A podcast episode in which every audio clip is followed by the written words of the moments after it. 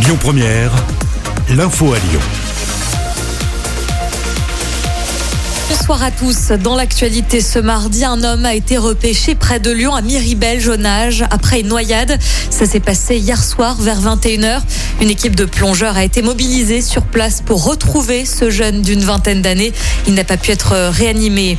Du côté de Villeurbanne, un piéton est toujours hospitalisé dans un état grave après avoir été renversé par une voiture.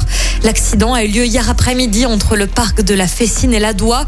Cet homme de 38 ans a été transporté à l'hôpital. Circonstances de l'accident ne sont pas encore connues. Une enquête est en cours. Une troisième dose de rappel pour les plus de 65 ans et les personnes fragiles. C'est ce que préconise la Haute Autorité de Santé dans un avis publié aujourd'hui. Une dose qui doit être administrée après un délai de moins six mois suivant la primo-vaccination complète. Petit rappel à ce propos, c'est aujourd'hui qu'a lieu une opération de vaccination près de Lyon à Saint-Fond. Les habitants de 12 ans et plus peuvent se présenter sans avoir pris rendez-vous. C'est jusqu'à 20h ce soir. L'opération portée par la municipalité et l'agence régionale de santé sera reconduite ce vendredi, là aussi de 9h jusqu'à 20h. Après les Jeux Olympiques, place aux Jeux Paralympiques à Tokyo. Le coup d'envoi est donné aujourd'hui. 138 athlètes représenteront la France jusqu'au 5 septembre. L'objectif est de remporter 35 médailles. La cérémonie d'ouverture avait lieu en début d'après-midi. Parmi ces athlètes, 5 sont issus de la métropole lyonnaise.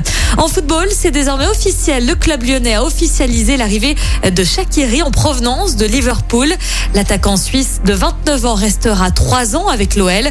Le club qui a officialisé cette signature précise avoir déboursé 6 millions d'euros pour le transfert du milieu de terrain international, plus 5 millions de bonus éventuels.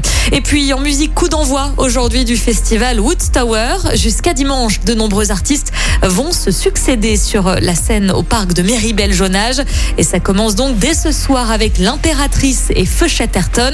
Suivront dans le courant de la semaine Gaël Faye, Iseult, PLK, La Femme ou encore Offenbach. Le festival se poursuit jusqu'à dimanche. Le pass sanitaire vous sera également demandé à l'entrée.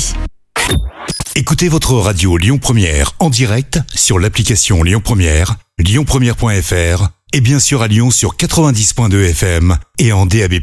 Lyon Première